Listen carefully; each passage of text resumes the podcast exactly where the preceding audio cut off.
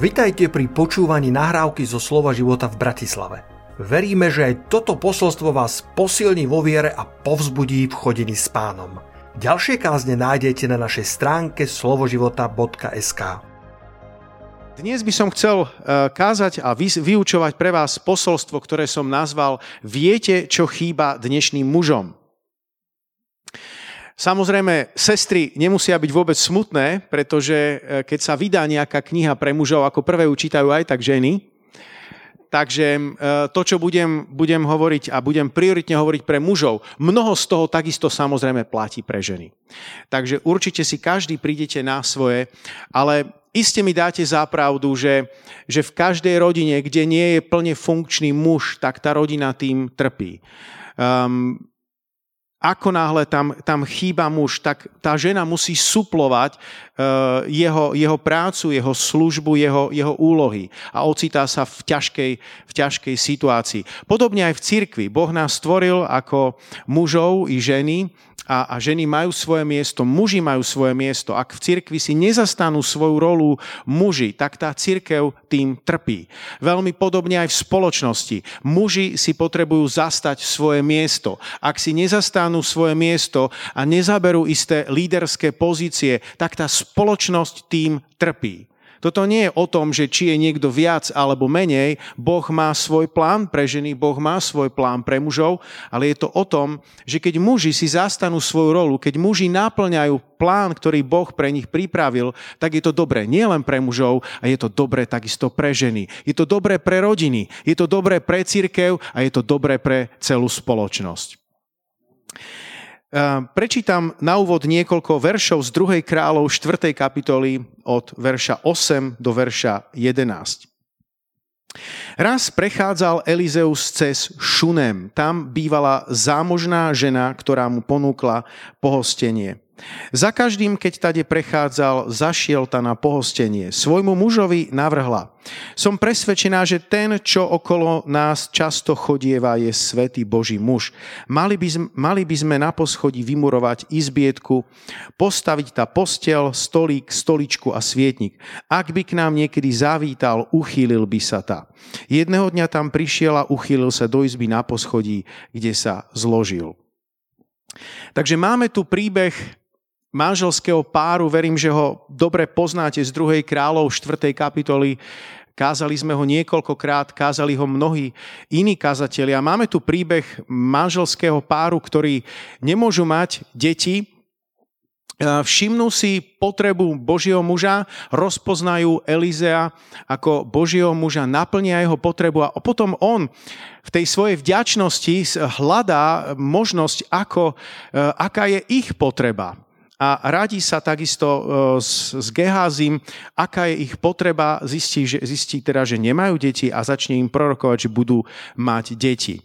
Stal sa zázrak. E, narodil sa chlapček, všetci sú veľmi šťastní, ale o nejaký čas na to prišla nejaká nehoda, nešťastie, chlapec bol na poli, zrazu rozbolela e, z nenazdajky hlava a bolo to tak vážne, že ten chlapec zomrel táto žena e, uteká za prorokom a vysvetlí, čo sa stalo. Potom ten prorok prichádza, Elizeovi sa to nepodarí, modliť sa za toho chlapca úspešne, ale keď prichádza prorok, tak ten chlapec sa preberie a je uzdravený, nie uzdravený, je vzkriesený. Haleluja, stal sa veľký div a zázrak. Takže v skratke som prerozprával uh, tento, tento príbeh a obyčajne sa na tomto príbehu koncentrujeme buď na tú veľkú ženu viery, alebo sa koncentrujeme na Božieho muža, Elizea, ktorý proste prišiel a v moci Božej vykonal eh, a Boh prostredníctvom neho vykonal ten div a zázrak. A prípadne sa teda koncentrujeme na ten samotný div vzkriesenia ako niečo, čo dokumentuje, že Boh je pánom aj nad smrťou. Ale ja sa chcem s vami dnes zamysleť a pozrieť sa na tento príbeh úplne inak. Pozrieť sa na a zamieriť a zaostriť práve na toho muža tejto ženy veľkej viery. Takže prvá vec, ktorú by som chcel uh, sa pozastaviť, tak je to, že táto žena, hovorí sa o nej, že bola zámožná. Zamyslíme sa chvíľku nad tým. V tej dobe, keď sa odohrával tento príbeh, tak ženy bežne neboli niekde zamestnané v nejakých fabrikách alebo nemali nejaké, e, nejaké vlastné, vlastné práce. E, prioritou pre ženu bolo, že sa starala o rodinu. Starala sa o svojho muža, starala sa o svoju domácnosť. Tým zaopatriteľom rodiny bol manžel, bol muž. Takto fungovala vtedy, vtedy náplno spoločnosť. Takže čo to znamená, že keď e, hovoríme o tejto žene, že bola zámožná, že v prvom rade ten muž bol ten, ktorému sa dobre darilo a prosperoval. Čo o ňom vieme, je, že bol úspešný farmár. Pracoval tam potom na poli, to vidíme neskôr z toho príbehu. Biblia hovorí, že už bol, bol starší. Ale bol to teda úspešný farmár. A tu prichádzam teda k môjmu prvému bodu. Ja si zas posvietím spolu s vami na tohoto muža a budem hovoriť o štyroch oblastiach jeho života a uvidíte, ako to dopadne. V niektorých oblastiach sa mu darilo a obstál vynikajúco a v iných oblastiach neobstál vôbec. Ty sám môžeš niekde hľadať v tom príbehu e, svoje miesto, ako si na tom ty a ako obstojíš v týchto konkrétnych štyroch oblastiach. Eh, ak sa ti bude zdať, že neobstál si v nejakej oblasti dobre, neznamená to, že si teraz zlý, že tu nie je pre teba nádej. Je tu pre teba nádej. Môžeme sa zmeniť. Všetci sa môžeme zmeniť. Všetci sa potrebujeme meniť. Lebo nikto z nás nie je taký, že už by všetko dosiahol a všetko vedel a vo všetkých oblastiach vynikal. Takže ber to ako, ako také roznietenie, že ú, dobre, tuto mi to funguje, ale tuto by som mohol niečo zmeniť, tuto by som mohol, mohol pridať. Tá prvá oblasť, ktorej sa chcem dotknúť, je, že Boh chce, aby si bol úspešný a darilo sa ti v práci. V tejto oblasti, ak sa pozrieme na tohoto muža, tak obstál. Podľa všetkého, čo vidíme, tak naozaj obstál. Bol to úspešný farmár, farmárstvo v tej dobe to bolo proste bežná, bežná obživa a on v tom vynikal, boli zámožní, darilo sa im. A, a berme si teda príklad z Božieho slova, kde sa, kde sa hovorí a zameriava sa na túto tému. Nesmieme si dovoliť to, to ignorovať. Napríklad príslovie 13. kapitola, verš 4 hovorí, že duša lenivca túži a nemá nič, ale duša usilovných je úplne spokojná. Existujú ľudia, určite vy poznáte aj takých vo vašom okolí, dúfam, že ty nie si jeden z nich, takí tí veľkí mluvkovia proste majú plné ústa toho, čo všetko sa má spraviť, čo všetko spravia, ale nikdy sa to nestane. Väčšinou je to, ako sa hovorí, skutek utek. Jednoducho sú tam len nejaké, nejaké plány a je tam veľa rečí a sú tam nejaké túžby, ktoré sa nikdy nezrealizujú. Toto nie je plán Boží pre nás, pre mužov. Ak niečo vieš od Boha, že máš urobiť, tak to urob. Nemusíš o tom strašne veľa rozprávať, ty môžeš mať víziu od Boha, ale potom sa zameraj na to, aby to, k čomu ťa Boh povolal, to, čo vidíš, že máš spraviť, aby sa stalo, aby sa zrealizovalo. A duša lenivca to robí inak. Um, krásny verž je príslovia 6.6. Lenivec, zájdi k mravenisku, pozoruj cestičky mravca a zmúdrej. Skús sa niekedy pozrieť na mravenisko. Skús sa pozrieť, ako mravci fungujú. A je to až neuveriteľné, koľko aktivity tam nájdeš. Nenájdeš tam mravcov, ktorí by sa tam len tam opalovali na slniečku. Nič nerobili. Mravci nechodia 7 krát do roka na dovolenku. Mravci stále niečo robia, stále tam niečo prekladajú. Tam to nosia, tam to, tam to ide, tam sa to hýbe, tam sa to hemží, tam sa s tým pracuje, naklada, stále sa tam niečo na tom mravenisku deje. A Božie slovo nám hovorí, aby sme si brali príklad od mravcov.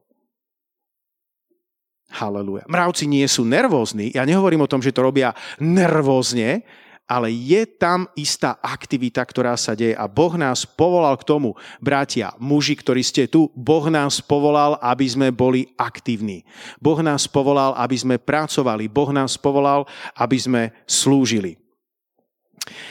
Zoberme si príklad z Elizea. Elizeus, ten slávny Boží muž, veľký prorok. Viete, ako začínal? Oral s volmi. To bola tvrdá fyzická práca. A Elizeus tam makal a oral s volmi. A Boh si ho všimol. Boh si ťa všíma, keď usilovne v živote pracuješ. Bohu sa páči, keď usilovne pracujeme. Bohu sa nepáči, keď sme v živote, v živote leniví. A Elizeus, bola to tvrdá práca. Ja viem, raz, dvakrát do roka moji rodičia majú takú veľkú záhradu a majú taký ten kultivátor, naléte tam benzín a potom to tlačíte ale aj tak je to veľká robota, napriek tomu, že tam je nejaký motor, ale, ale, ale nadrem sa vždycky pri tom, ak to robím jedenkrát na jeseň a potom jedenkrát, jedenkrát na, na jar. Vždycky myslím na Elizea, ako on oral s volmi. A Boh si ho všimol, Boh si ho povolal za svojho služobníka. Halelúja. Rúd 2.19. Počúvajte toto. Vtedy sa svokra spýtala, kde si dnes paberkovala a pracovala? Nech je požehnaný, kto sa ťa ujal. Rúd povedala svokre, u koho pracovala a dodala, muž, u ktorého som dnes pracovala, sa volá Boaz. Rúd nezahálala, pracovala na poli.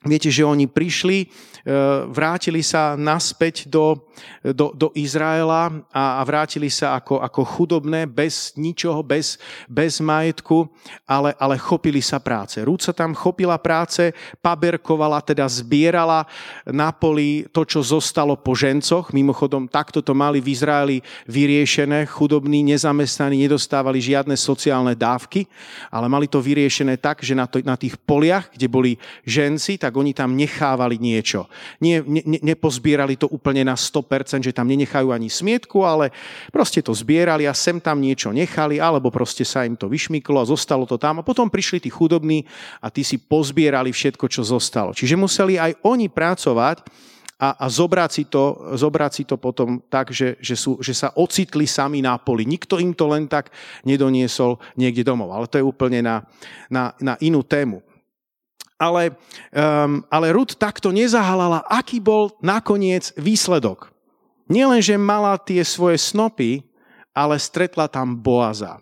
Získala najlepšieho muža na svete a ešte k tomu na dôvažok dostala sa do rodokmeniu Ježiša Krista. A to už teda je niečo.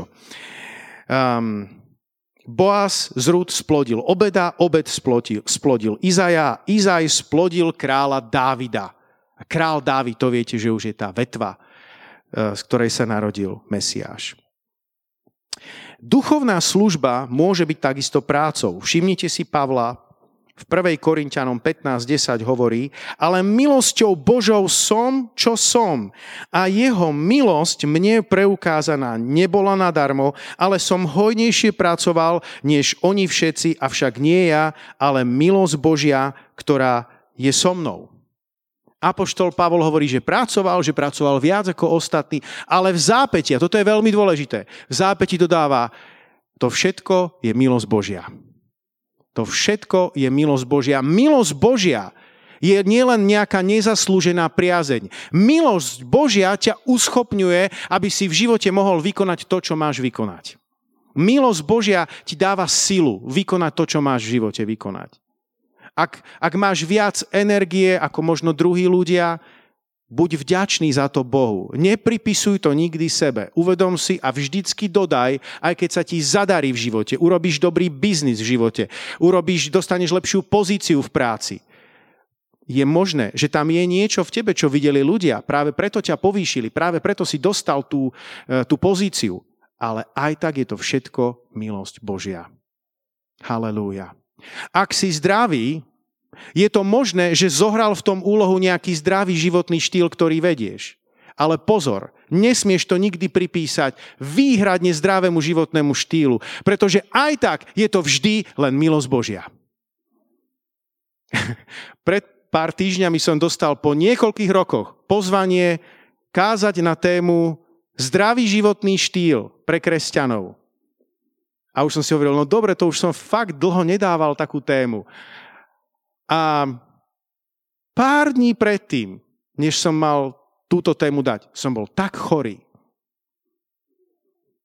Teplota mi vyskočila, otvoril som si poznámky A prvá, prvá veta, ktorú tam mám, skoro nikdy nebývam chorý. No super. Ľudia, pokorne hovorím, ja som to musel zrušiť. Musel som to odvolať. A naozaj som si uvedomil tú vec, ktorú vám teraz hovorím. Že všetko je to naozaj len a len milosť Božia. Sú isté veci, ktoré pridávajú k tom, že sa, ti, že sa ti môže dariť, tak ako je tá pracovitosť, usilovnosť, kreativita a tak ďalej, ale v konečnom dôsledku musíme aj tak dať Bohu slávu a uvedomiť si, že to je len a len milosť Božia. Halelúja. Ján 4.38, to sú Ježišové slova. Ja som vás poslal žať, na čom ste vy nepracovali, iní pracovali a vy ste vstúpili do ich práce. Takže Ježiš tam hovorí o duchovnej službe ako o práci a zároveň hovorí, že my sme vstúpili do práce, do služby niekoho iného, takže to nie je len niečo naše vlastné, čo si robíme, ale spolupracujeme s ostatnými, nadvezujeme na službu tých, ktorí šli pred nami. Halelúja. A sám Ježiš je nám veľkým príkladom. Ak sa chceš pozrieť na Ježiša, tak sa pozri na jeho život, pozri sa, ako fungoval od rána do večera. Je napísané v evaneliách, že dlho do večera e, sa tam modlil za chorých ľudí a prinášali mu tam chorých a posadnutých démonmi. Keď už všetci chceli oddychovať, tak on ešte sa modlil za ľudí a potom učeníci ráno, keď spinkali, Ježiš už bol na vrchu niekde a už sa modlil a hľadal otcovú tvár. Toto je tvoj a môj Ježiš. Halelúja. A práca samozrejme nie je všetko, je súčasťou nášho života, ale môžeme ňou osláviť Boha, môžeme svietiť pre Krista, môže sa stať nástrojom zaopatrenia. Nie len pre nás, ale zaopatrením aj pre druhých ľudí, keď ťa Boh požehná viac. A pozor ešte jedno, jeden nádherný benefit, že môžeš ňou posúvať hranice Božieho kráľovstva za církevné múry. Pomyselné církevné múry. Tu máme nádherné Božie kráľovstvo, tu máme Božiu prítomnosť, tu Boh hovorí, máme sa tu nádherne. Ale potom, keď opustíme tieto dvere, tak ideme do sveta a tí ľudia nevedia o Bohu nič. A prostredníctvom práce, ktorú môžeš vnímať zároveň ako službu, môžeš slúžiť tým ľuďom a rozširovať ako keby hranice Božieho kráľovstva ďalej. Halelúja. Akú máš teda víziu pre svoju prácu? Mal by si mať nejakú víziu. Víziu, čo chceš a môžeš mať aj víziu, koľko máš, máš, máš zarábať v živote. Na tom nie je absolútne nič zlé. A ja z celého srdca verím, že Boh nás povolal, aby sme boli úspešní. Ja okrem tohto zboru zodpovedám zo zbor Banskej Bystrici a ten zbor sa vyprofiloval ako, ako rómsky zbor a, a máme, tam, máme tam chlapcov, dievčata, ktorí sú tam z osady a ktorí majú veľmi ťažkú minulosť. A ja im tieto slova hovorím znova a znova, keď tam som a ja verím, že oni budú najlepší remeselníci. Verím, že sa im bude dariť v živote a že Banská Bystrica bude z nich šokovaná, ako, ako, sa, ako sa im bude dariť. Duchovne, ale nielen duchovne, ale takisto pracovne. Halelúja. A mimochodom, ak si bohatý, nemáš sa vôbec za čo hambiť. Buď štedrý. Ak si chudobný, takisto sa nemáš za čo hambiť. Buď usilovný, zdokonaluj sa a postupne buď viac a viac štedrý. A tu už sa dostávame teraz k môjmu druhému bodu. Takže prvý máme za sebou. Druhý bod je rešpektuj Božích mužov a buď štedrý. Rešpektuj Božích mužov a buď štedrý. Vráťme sa k tomu nášmu príbehu čítali sme niekoľko veršov, tá jeho žena bola presvedčená, že Elizeus je Boží muž. Ten muž neprotestoval, prijal to tak. A možno ty si povieš, ale jasné, veď to bol Elizeus. Ale ľudia v tej dobe, oni pre nich pre nich to nebol Elizeus tak ako pre teba. Ty to máš napísané v Biblii, ty vieš, že Elizeus je ten prorok, ty ho máš za hrdinu viery, ty si o ňom počul tisíce e, rôznych vyučovaní, kázní, všelijakých blogov. Elizeus, jasné. Pre nich to bol nejaký tulák, ktorý šiel okolo. A oni museli rozpoznať, že je to naozaj Boží muž. A v tej dobe veľká časť populácie uctievala bálov, takže to nebolo možno tak celkom jasné. Potom sa tam ponevieralo kopec falošných prorokov, takže to tiež nebolo jasné. Takže oni rozpoznali v duchu, že toto je Boží muž. Halelúja. Rešpektovali ho A čo ma úplne akože, že, že fakt ma, ma veľmi oslovilo, je, je tá žena, keď povedala, že poďme mu teda urobiť izbičku a spravili mu teda súkromnú izbičku na tie pomery úplne, že luxus, aká, aká len mohla byť, všetko tam bolo v tej izbičke, čo malo byť, už len internet tam chýbal. A čo je na, naozaj fantastické, že ona to povedala a v ďalšom verši to bolo hotové. To ste si všimli niekedy? Ženy keď niečo poviete, napíšte ešte nejaký verš na stôl a za chvíľku to bude hotové. A všetci muži povedia, všetci muži povedia, Amen. No toto bolo veľmi slabé. Amen. Ešte máme na čom pracovať. Ja si kážem sám pre seba teraz. Teraz som si navaril veľmi, lebo ma bude čakať nejaký veršik na stole. Čo treba doma dorobiť. Takže Uh, takže vidíme, že, že, že on bol naozaj, naozaj praktický človek a k tomu sa ešte dostaneme. Ale, ale začneme tou úctou. Oni rešpektovali toho Božieho muža, urobili mu, urobili mu čo najlepšie oni vedeli zo svojho pohľadu a sa, zároveň naplňali jeho potreby. Znova presuňme sa pár tisíc rokov dozadu. V tej dobe neexistovali hotely, to znamená, on aj keby mal nejaké financie, on nemohol len tak ísť niekde do hotela a zaplatiť si izbu.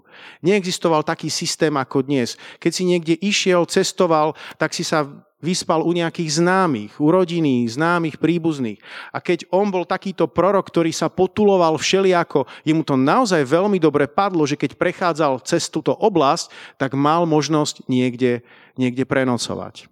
Halelúja. Sláva pánovi. Nedostatok úcty. Naučíme sa z grečtiny. Úcta z grečtiny sa povie timé. Timé. Marek 6. kapitola, verš 5. Počúvajte. Nemohol tam vykonať nejaký mocný čin, iba čo na niektorých chorých položil ruky a uzdravil ich. Tu sa hovorí o Ježišovi, ktorý sa vrátil do Nazareta. Ježiš Kristus, ktorý robil divy a zázraky pri Genezareckom jazere.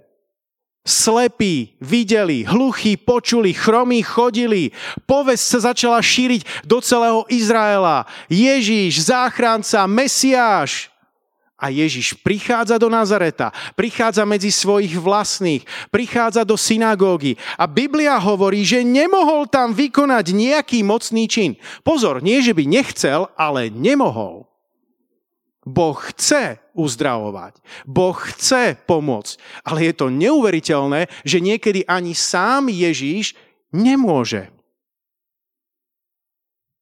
Viete, na čo Ježíš narazil? Na dve veci, na dve prekážky.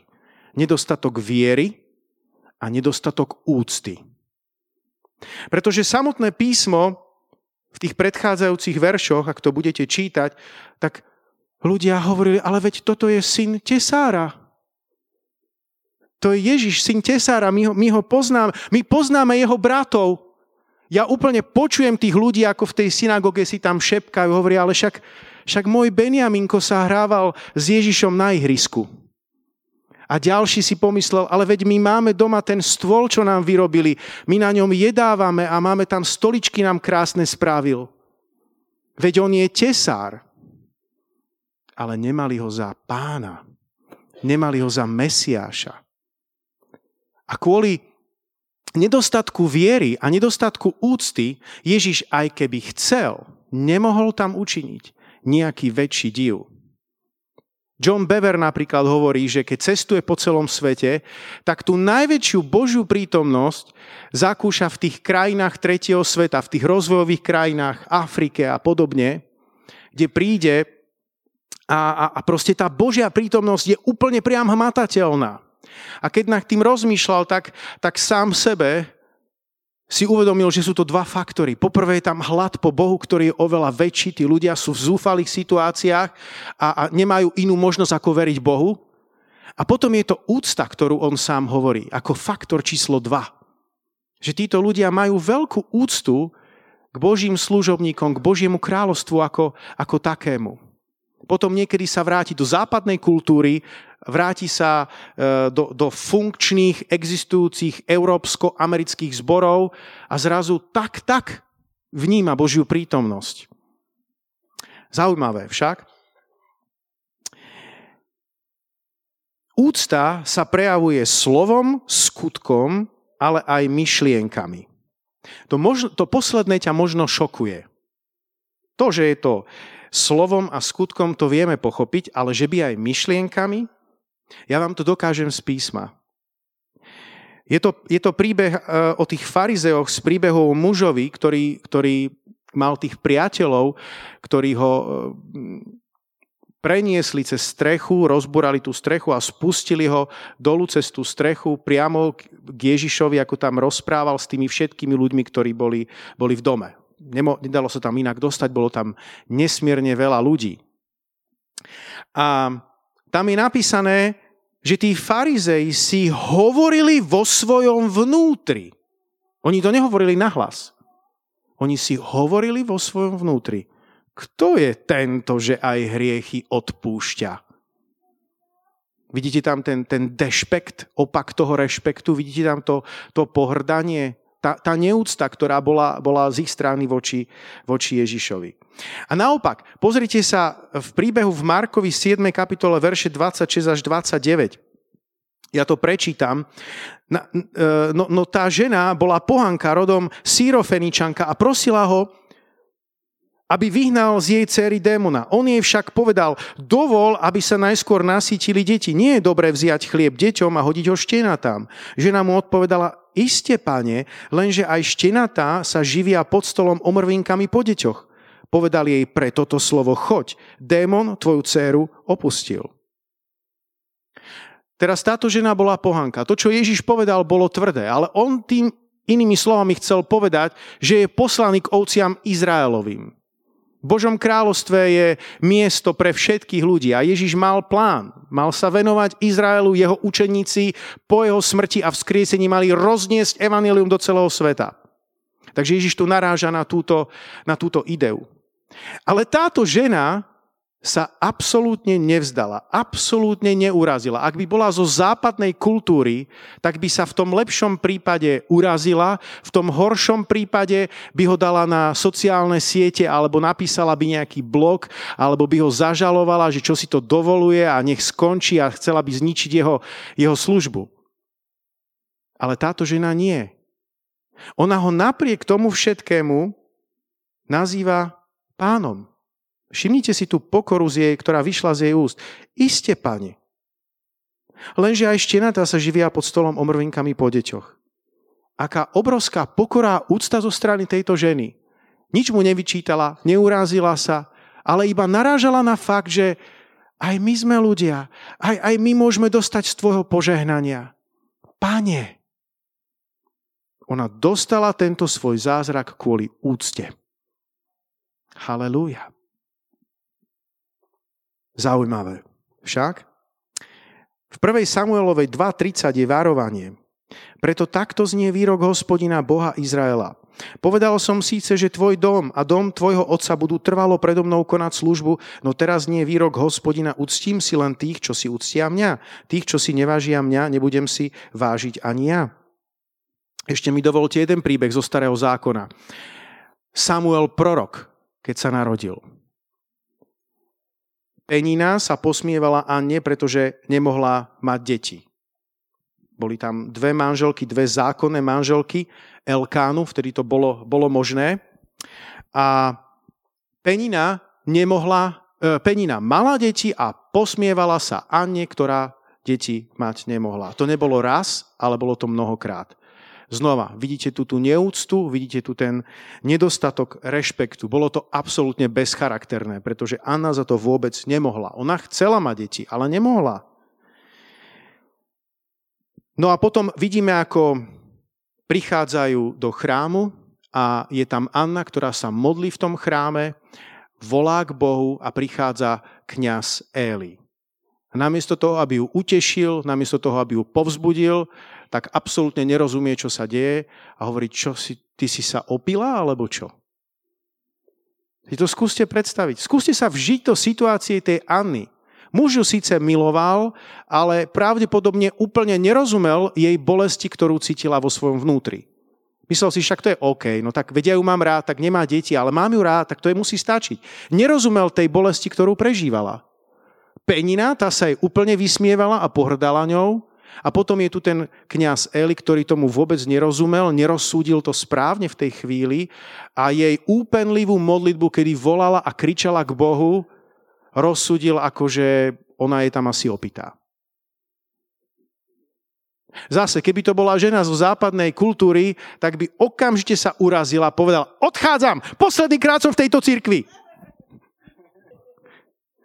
Neviem, proste čokoľvek, absolútne by, by nedokázala niečo, niečo podobné prijať. Ty si Boží muž, ty si Boží služobník, tak to ty rozsudzuješ? Pozrite, čo ona odpovedala. 1. Samuelova 1.15. Anna odpovedala, nie je to tak, môj pane. Som žena, ktorá má dušu plnú bôlu. Nepila som víno ani iný opojný nápoj, iba dušu som si vylievala pred hospodinom. Všímate to? Chytáte ten, ten duch, ktorý ide odtiaľ. To je, to je pokora, to je úcta a, a, a obrovský pokoj, ktorý, ktorý z nej vyžaruje. Povedala fakty, povedala pravdu, ale absolútne prejavila rešpekt. A kto sa narodil? Prorok Samuel. Halelúja. Halelúja, sláva pánovi. Takže to je tá, tá, tá druhá oblasť. Rešpektuj Božích mužov a buď štedrý. K tomu ideme teraz. Dávajte a bude vám dané, to ste počuli. A príslovie 11.25. Štedrý človek zbohatne a kto dáva piť druhému, sám dostane piť. Niekedy nevieš, ako sa ti to vráti. Niekedy pomáhaš nejakému človeku a ten človek ti nepomôže, ale pomôže ti nejaký iný človek. Môžeš nejakú praktickú vec robiť a vráti sa ti to od niekoho úplne iného. Boh je dobrý Boh. Halelúja. Ja som veľa rozsieval v, minulom roku. Veľa rozsieval aj do Božieho kráľovstva. Aj, aj ľuďom. A Boh ma fakt požehnal. A potom som dostal od niekoho jeden dar. A hovorím si, pane, ale ja to v podstate ani nepotrebujem. A vtedy som si ako keby sekol do jazyka, lebo som úplne vnímal, ako mi Boh hovorí, to je moja žatva. Boh je verný Boh. Boh sa postará. Postará o teba. Amen. Ak dávaš piť druhému, sám dostaneš piť. Izájaš 58.10 hovorí, ak sa k hladnému štedro zachováš, ubytú dušu nasítiš, potom vyjde v tme tvoje svetlo a tvoja temnota bude ako poludnie. Toto ma veľmi zasiahlo. Tu sa hovorí o duchovnom živote, ktorý má súvis s našim postojom, dávaním a štedrosťou. Pretože ten duchovný život, ak by sme to nazvali, že taký ten boj temná a svetla v nás, temnota a svetla, ktorá sa, svetlo, ktoré sa nejako bije v nás, tak tu sa hovorí, že tvoje svetlo výjde v tme, tvoje svetlo a tvoja temnota bude ako poludnie. Kedy? Keď k hladnému sa štedro zachováš a ubitú dušu nasytíš. Zaujímavé však, jeden citát vám dám z deuterokanonických kníh. To, je, to sú knihy, ktoré nepatria oficiálne do Biblie, ktorú používame my a Židia, ale majú ich napríklad katolíci. Syrakovca 4014 hovorí, kto štedro otvoril svoje ruky, poteší sa. Už sa vám to stalo? Keď ste niekomu dali niečo, vy sami ste sa potešili.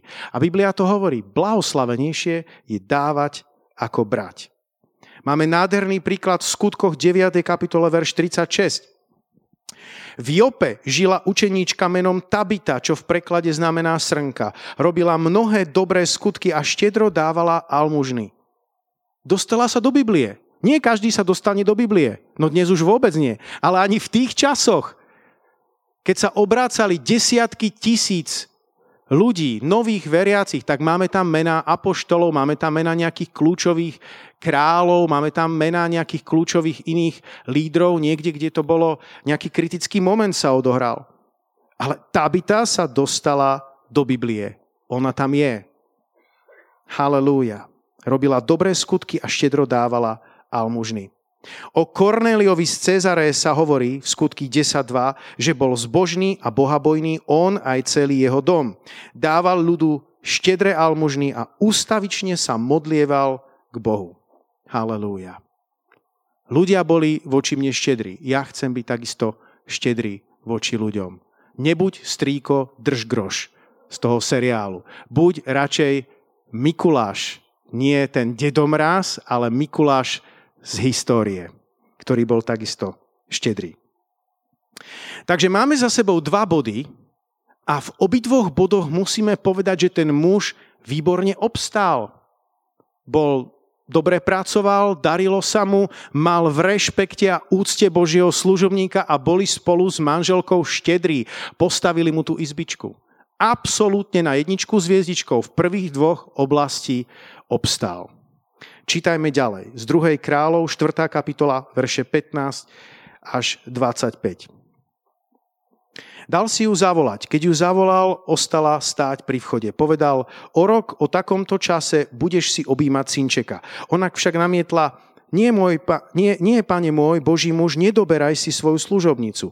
Tá žena však počala a porodila syna o rok a o tom čase, ako jej predpovedal Elizeus. Keď chlapec podrástol, odišiel jedného dňa za svojim otcom k žencom. Otcovi sa posťažoval. Moja hlava, moja hlava, ten prikázal sluhovi, aby ho odniesol k matke. Keď ho odniesol a odovzdal matke, syn jej sedel na kolenách až do poludnia a potom zomrel.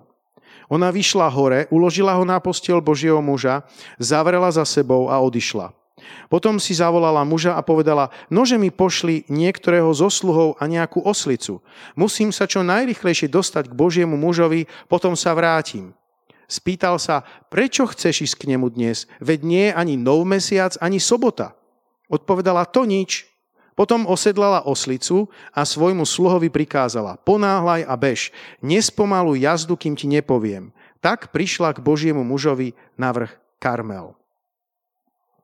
Takže znova, zrekapitulujme si, čo sa udialo. Nemohli mať syna, ale stal sa zázrak. Po príhovore Božieho muža narodil sa im syn. A potom nevieme presne, čo sa mu stalo s tou hlavou, ale ten chlapček zomrel už keď bol na tom poli a stalo sa tomu chlapcovi, tak ten otec ho len tak odpinkal k mame. Choď k mame. Absolútne to neriešil, neprerušil nejakým spôsobom svoju prácu. Všetko hodil na matku. My ako muži nesieme zodpovednosť. Nemôžeme všetko preniesť na ženy. Niektorí muži to tak robia, tento muž to tak robil, ale nie je to správne. A čo vidíme? Že medzi nimi tu niečo neklapalo. Napriek tomu, že to bola veľká žena viery. Napriek tomu, že sa im darilo dobre, v, mali úspešný biznis, farmársky biznis. Niečo tu medzi nimi neklapalo dobre. Keď ten chlapec zomrel, ona mu ani nepovedala, že zomrel. To ste si všimli? Ja si to nedokážem predstaviť, že by v nejakej rodine zomrel chlapec a, a žena to ani nepovie vlastnému mužovi. A ona len utečie s tým chlapcom preč. Niečo tam nefungovalo dobre. Viazla tam komunikácia. Ich vzťah nebol taký, aký by mal byť. A preto ten môj tretí bod, keď dneska hovoríme na tému, čo chýba dnešným mužom, a možno niektoré veci fungujú, niektoré nie, tak tretí bod je komunikuj s manželkou a maj s ňou dôverný vzťah. Ak si ešte slobodný, tak ešte to len príde, potom si môžeš spomenúť na všetko, čo hovorím. Je to oveľa lepšie mimochodom vypočuť si to dopredu a zobrať si múdrosť, ako spáliť sa, popáliť sa na, na, v živote a, a potom, potom ako keby meditovať nad rozliatým liekom. Takže ak si slobodný, tak nasávaj to takisto. Príjmaj to ako múdrosti do života, ktoré sa ti neskôr zídu. Komunikuj s manželkou a maj s ňou dôverný vzťah. Komunikovať znamená, že načúvaš nie jedným uchom, toto sa musíme učiť my všetci muži, ja sa to musím učiť, pokorne priznávam. Pretože ak manželka ti niečo rozpráva, je to z jej pohľadu dôležité a keď skončí a ty sa opýtaš, čo si to vlastne hovorila, tak, tak, tak je, to, je to niečo, čo ju môže zraniť, je, je to neúctivé a my sa potrebujeme naučiť počúvať s plnou pozornosťou. Plná pozornosť znamená, že počúvam ušami a očami. Keď mám kurzy v škôlkach, tak to hovorím deťom, tam musím naozaj mať ich pozornosť. Keď vidím, že už e, sa ošívajú, hovorím, ako sa počúva, ušami a očami. A vtedy na mňa vytreštia všetci tí škôlkári oči. A začína sa mi znova dobre vysvetľovať. OK. Kolosanom 3.19. Muži, milujte svoje ženy a nesprávajte sa k ním drsne, alebo alternatívny preklad, nerozhorčujte sa na ne. Takže obidve platí. Nebuď, nesprávaj sa k ním drsne a nerozhorčuj sa na nich, na ne. Efežanom 5.25 hovorí, muži, milujte svoje ženy tak, ako aj Kristus miloval církev a vydal za ňu samého seba. Ako Kristus miloval církev? Tak, že sa obetoval, položil svoj život. A to je, to je to, čo nám má prvé napadnúť a je to tak správne. To vykupiteľské dielo je absolútne najdôležitejšie. Ježíš je tvoj spasiteľ. Ježíš je tvoj záchranca. Ježíš dal samého seba, aby ty a ja sme mohli mať život. On niesol všetky naše hriechy, všetky naše choroby. Je, Ježiš niesol všetko naše prekliatie, aby my sme mohli byť zachránení. To je niečo, čo nám napadne ako prvé a to je to úplne kľúčové. Ale všimnite si takisto, že Ježiš sa obetúval za ľudí, za učeníkov aj počas svojho života. Ako napríklad? Napríklad tak, že počas poslednej večere Ježiš umýval svojim učeníkom nohy. To bolo niečo, čo vykonávali sluhovia voči svojim pánom alebo pokiaľ niekto prišiel po celodennej ceste a mal zaprášené nohy, tak, e, tak proste mu ich umili, keď prišiel niekde na návštevu. Bolo to, bolo to výraz úcty, výraz zároveň pohostenia pre toho človeka. Si vítaný v našom dome. Ale Ježiš, ktorý bol pán, Ježiš, ktorý bol majster, on zrazu umýva svojim učeníkom nohy. A týmto dáva príklad dáva príklad, že je schopný sa obetovať pre druhých.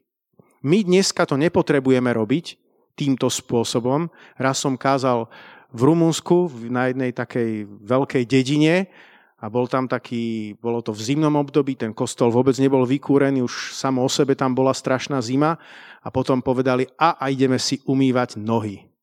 Takže ešte priniesli lavore s takou ľadovou vodou a tak sme si sadli oproti sebe a potom sme si ešte umývali nohy. Zapamätal som si to až dodnes a majú taký zvyk v tom, v tom ich zbore, ale nemyslím si, že toto je niečo, čo by sme potrebovali držať, pretože to robil Ježiš. Ježiš nám dal príklad. My si dneska prejavujeme službu, úctu a obetu v našej kultúre v Bratislave alebo kdekoľvek inde na Slovensku iným spôsobom. Takže nebojte sa, nehrozí to v tomto zbore, že to teraz zavedieme, ale Ježíš dal príklad služby. Halelúja. Milovať svoju ženu znamená, že jej budeš hovoriť nielen, že ju miluješ, hovorím ti to stále, je tak? Prikývla, nedohodli sme sa. Ale že, sme, že, že je muž pripravený pre ňu sa takisto obetovať. A je dôležité oboje. Muži, dôležité, aby ste robili oboje, aby ste boli, boli, boli schopní dávať svoje životy za svoje rodiny, ale takisto, aby ste hovorili vašim manželkám, ako veľmi ich ľúbite. Halelúja. A keď sa ešte vrátim k tej komunikácii, tak je to o tom vyjadrovať svoje pocity. Keď sa pozrete na tohoto muža z tohto biblického príbehu, naozaj sa zdá, že on bol taký, síce dobrák od kosti, ale strašne taký mltvý, mlkvý a neprejoval veľmi asi emócie a nejaké pocity. Sem tam, kde si nejaké slovíčko alebo vetu utrúsil, ale veľmi sa z jeho života nevieme dozvedieť. My potrebujeme zapájať svoje, svoje emócie. Potrebujeme komunikovať tak, aby sa komunikácia rozvíjala. Dám vám príklad z, zo vzťahu ja neviem, rodiča a dieťaťa.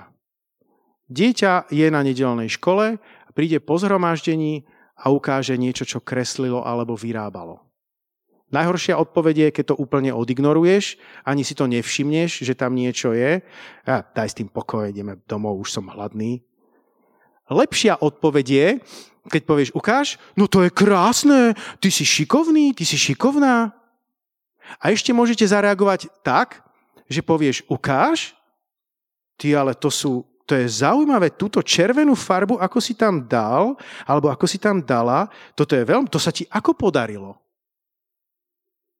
A vlastne necháš rozprávať toho človeka, maličkého človečika a, a, a nadvezuješ tú komunikáciu a je to otvorené. Amen. A toto platí takisto aj v manželstve. Mimochodom, 1. Timoteovi 5.8 hovorí, veď kto sa nestará o svojich, najmä o domácich, zaprel vieru a je horší ako neveriaci. Tak to nech nám je varovaním a nech sa nestane. Pokračujeme ďalej. 2. kráľov, 4. kapitola, verše 32 a 30 až 37. Takže vidíme, že v prvých dvoch bodoch ten muž obstál, v tomto treťom to bolo, bolo dosť slabé, a čo sa stalo ďalej? Keď Elizeus vošiel do domu, chlapec už ležal mŕtvy na lôžku. Vošiel dnu, zatvoril za oboma dvere a modlil sa k hospodinovi. Potom vyšiel hore, pritisol sa k dieťaťu, priložil si ústa na jeho ústa, oči na jeho oči a dlane na jeho dlane. Zostal nad ním sklonený, kým sa telo dieťaťa nezahrialo. Pre zmenu chodil sem tam po dome, vyšiel hore a sklonil sa nad ním. Tu chlapec sedemkrát kýchol a otvoril oči. Elizeus zavolal Geháziho a povedal mu, aby zavolal tú šunemčanku. Zavolal ju. Keď prišla k nemu, povedal jej, vezmi si svojho syna. Keď vstúpila, padla mu k nohám a poklonila sa mu až po zem. Potom si vzala syna a odišla. Obyčajne sa sústredíme na ten veľký div a to je naozaj fascinujúce. Každé vzkriesenie je absolútne fascinujúce. Po modlitbe tohto Božieho muža sa chlapec prebral.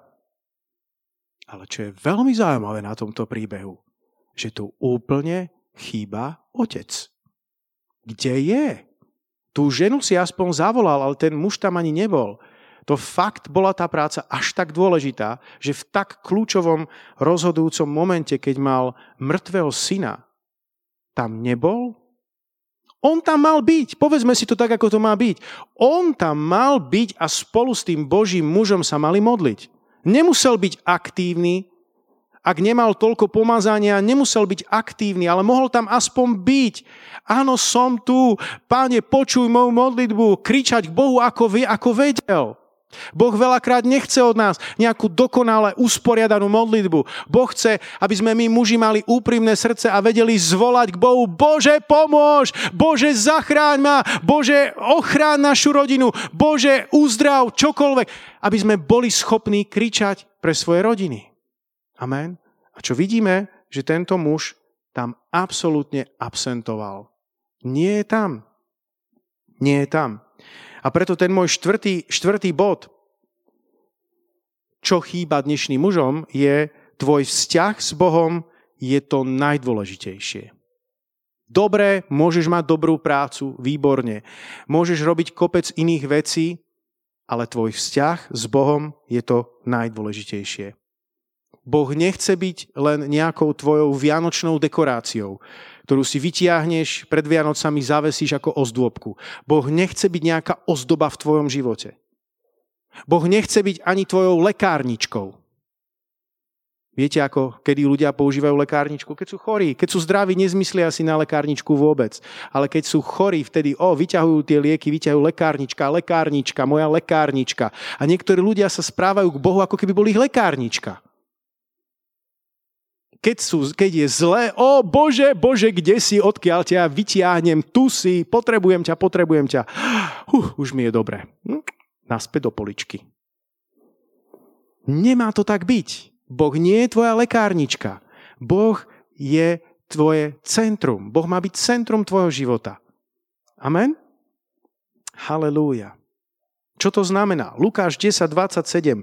On odpovedal pýtajúcim sa, milovať budeš pána svojho Boha z celého svojho srdca, celou svojou dušou, celou svojou silou a celou svojou myslou a svojho blížneho ako seba samého. Máme milovať Boha. Muži, máme milovať Boha z celého srdca. Z celej duše, z celej sily. To je to, čo je najdôležitejšie. To je to najväčšie prikázanie, o ktorom hovoril náš pán. Halelúja. Boh nie je kameň, ktorý sa nehýbe. Alegoricky poviem, Boh je hovoriaca rieka. je v ňom život a hovorí. Boh nie je žiadna pomlčka, Boh je slovo. Boh hovorí. Je to na nás, či zachytíme jeho hlas. Je, je to na nás, či ho budeme, budeme počuť v živote. Nemyslím akusticky, ale či zachytíme ten tichý, jemný hlások, to vanutie, ktorým vanie. Halelúja. Boh nie je mŕtvý, on je živý. Biblia nemá byť v tvojej poličke, Biblia má byť v tvojej, kni- tvojej ruke. Halelúja.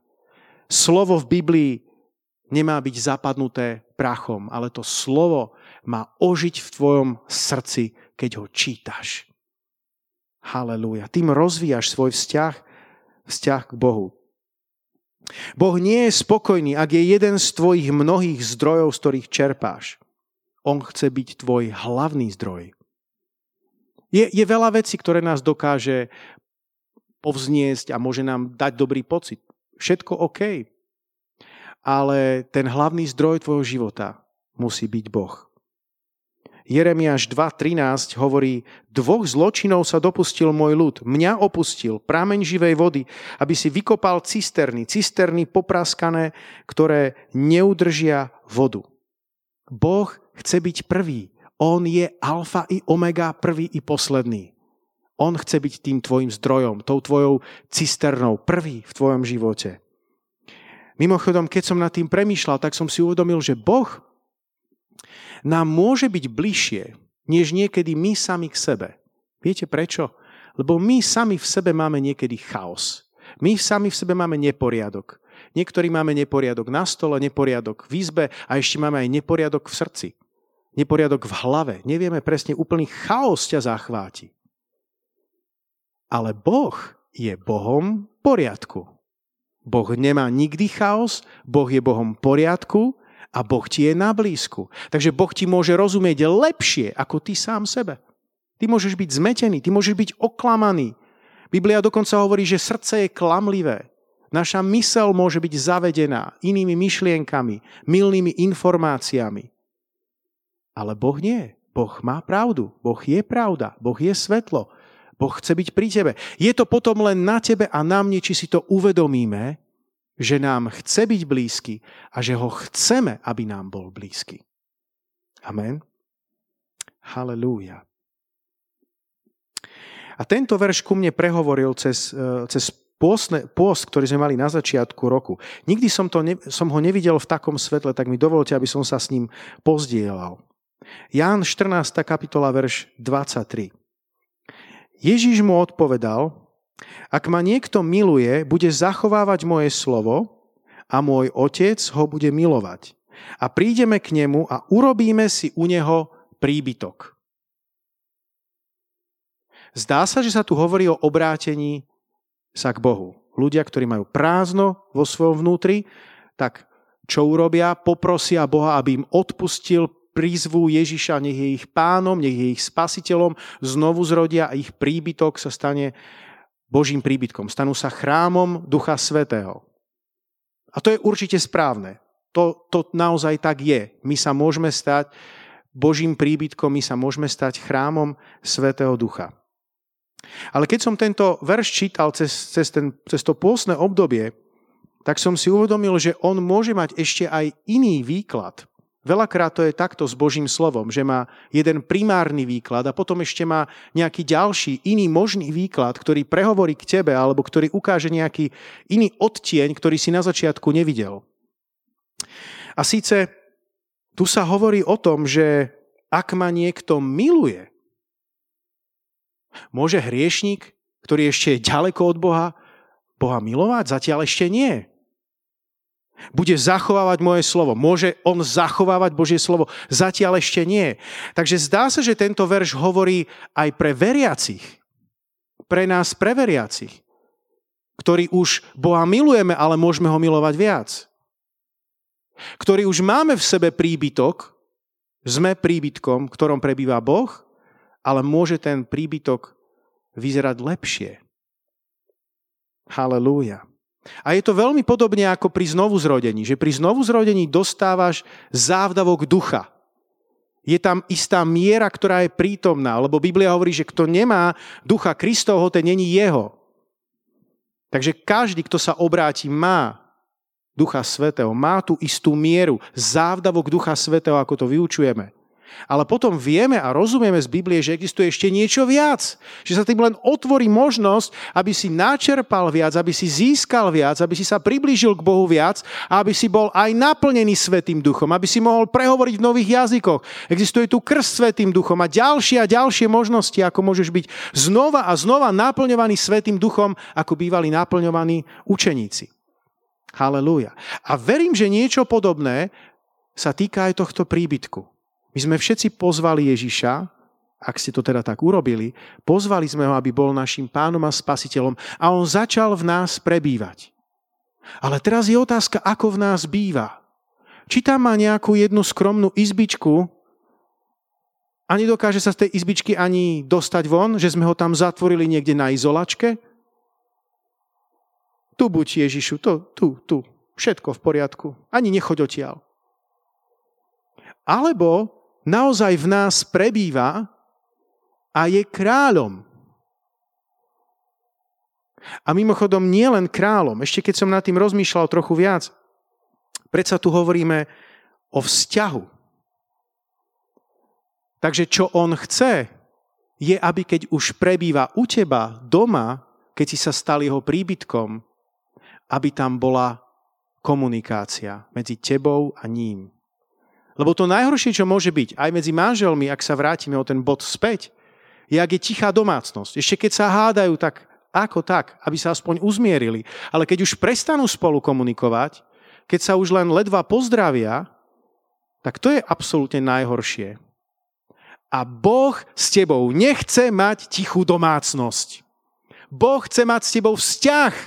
Preto ťa stvoril, preto ťa povolal. Bratia, a takisto to platí pre sestry. Preto nás Boh povolal a preto je to to, čo je úplne najdôležitejšie a kľúčové, aby sme mali s Bohom vzťah. Halelúja. Sláva ti, pane. Mimochodom, láska k Bohu sa nedá nejako vyrobiť. Môžeš vyrobiť auto, môžeš vyrobiť mobil, ale nemôžeš vyrobiť lásku. Láska je jediná vec, ktorú môžeme my len opetovať ty a ja si môžeme uvedomiť, prežiť Božiu lásku, ako veľmi ťa Boh miluje, ako veľmi mňa Boh miluje. A nastavíme sa ako také zrkadlo a začneme tú lásku odrážať naspäť. Opetujeme lásku smerom k nemu a dáme tú lásku takisto svietiť a žiariť na druhých ľudí. A o tom je ten náš vzťah s Bohom. Poďme sa postaviť spoločne. Halelúja. Takže ako ste si asi všimli, ten muž v tomto príbehu v dvoch oblastiach obstál a v tých dvoch oblastiach to bolo slabšie. Možno to skončilo nerozhodne 2-2. Obstál v oblasti Boh chce, aby sa ti darilo a bol si úspešný v práci. Obstál v oblasti rešpektuj Božích mužov a buď štedrý a nie veľmi obstál v oblasti komunikuj s manželkou a maj s ňou dôverný vzťah a nie veľmi obstál v oblasti jeho vzťahu, osobného vzťahu s Bohom. Ako si na tom ty dnes? Boh ti posiela toto slovo, Boh ti posiela toto vyučovanie, nie preto, aby ťa odsúdil, ale preto, aby ťa ešte viac roznietil, aby si túžil viac po ňom, aby si túžil dať veci do poriadku, ak to niekde nie je tak, ako má byť. Poďme možno byť chvíľku pred pánom. Sústreď sa teraz na, na, na pána, ne, nepozeraj na svojho suseda, len buďme pred pánom práve teraz všetci a vnímajme, čo nám hovorí do našeho života. Halelúja. Halelúja. Drahý oče, tak ťa chválim a ďakujem ti aj za túto príležitosť, pane, hovoriť tvoje slovo rozprávať a vyučovať Božie slovo. Modlím sa, Pane, aby Ty, Duchu Svety, si každému z nás ešte zasvietil a ukázal. Ak si tak robil počas kázne, Pane, tak zdávame Ti chválu, ale modlím sa aj teraz. Ak je niečo ešte konkrétne, čo potrebujeme vyriešiť, dať do poriadku, zmeniť. Modlím sa, Pane, aby nikto z nás nebol ako faraón, ktorý povedal Mojžišovi, modli sa zajtra. Pane, nie zajtra, dnes je deň spasenia. Dnes, keby sme počuli tvoj hlas, tak nemáme zatvrdiť svoje srdcia. Halelúja. Pane, modlím sa za všetkých mužov, ktorí sú tu. Modlím sa aj za mužov, ktorí nás sledujú cez internet. Pane, modlím sa, aby si hovoril k nám, aby sme si nás premienial, aby sme boli tvárni. Aby sme nepovedali proste, že my sme už raz takí a nedokážeme sa v ničom zmeniť. Pane, prosíme ťa, aby naše srdce mohlo byť obmekčené, aby sme mohli byť stále tvárni v tých oblastiach, kde nám to škrípe, aby to mohlo byť znova narovnané. Všetko, čo je krivé, nech je narovnané. Prosím ťa o to, oče, ako tvoj služobník. Prosím ťa aj za sestry, ktoré sú na tomto mieste, sestry, ktoré nás počúvajú. Halelúja. Pane, modlím sa, aby aj z nich si učinil Božie ženy, aby aj ich vzťah s Bohom bol v absolútnom poriadku. Halelúja. Halelúja. Vzdávame ti chválu. Vzdávame ti chválu. Halelúja. Chvála, ak môže prísť, vás poprosím ešte na jednu pieseň. Halelúja. Halelúja. Oče, tak ti vzdávame chválu a ďakujeme ti, že to dobré dielo, ktoré si v nás započal, takto slávne dokonáš. Takto slávne dokonáš, lebo ty si nielen alfa, ty si aj omega. Ja verím, že Boh niekomu z vás hovorí, aby si bol dobré mysle. Niektorí z vás ste boli natoľko zasiahnutí, že si teraz poviete, ale ja, ja už, pastor Martin, ja som už skúšal niektoré veci, ja sa proste neviem zmeniť. Vieš, všetko začína rozhodnutím. Môžeš sa rozhodnúť ako muž, môžeš sa rozhodnúť ako žena, môžeš urobiť rozhodnutie. Aj keď si to urobil už predtým, môžeš sa zmeniť. Ja sa môžem zmeniť. Pre každého z nás je tu milosť ku zmene. Milosť k tomu, aby sme naplnili Božie povolanie v našich životoch. A toto nie je nejaká lacná milosť. Je to drahocená milosť. Ježiš zaplatil za to svojou krvou. A nestane sa to ľahko. Nečakaj odo mňa, že prídeme k tebe a položíme ruku a všetko sa vyrieši. Ďaká Bohu za skladanie rúk, ale to, o čom som hovoril dnes, sa udeje inak. Rozhodnutím, pokáním, zmenou, ktorú ty sám budeš veľmi chcieť. A keď ju ty sám budeš veľmi chcieť, tak pán ti pomôže a urobí z, teho, urobí z teba iného muža. Halleluja.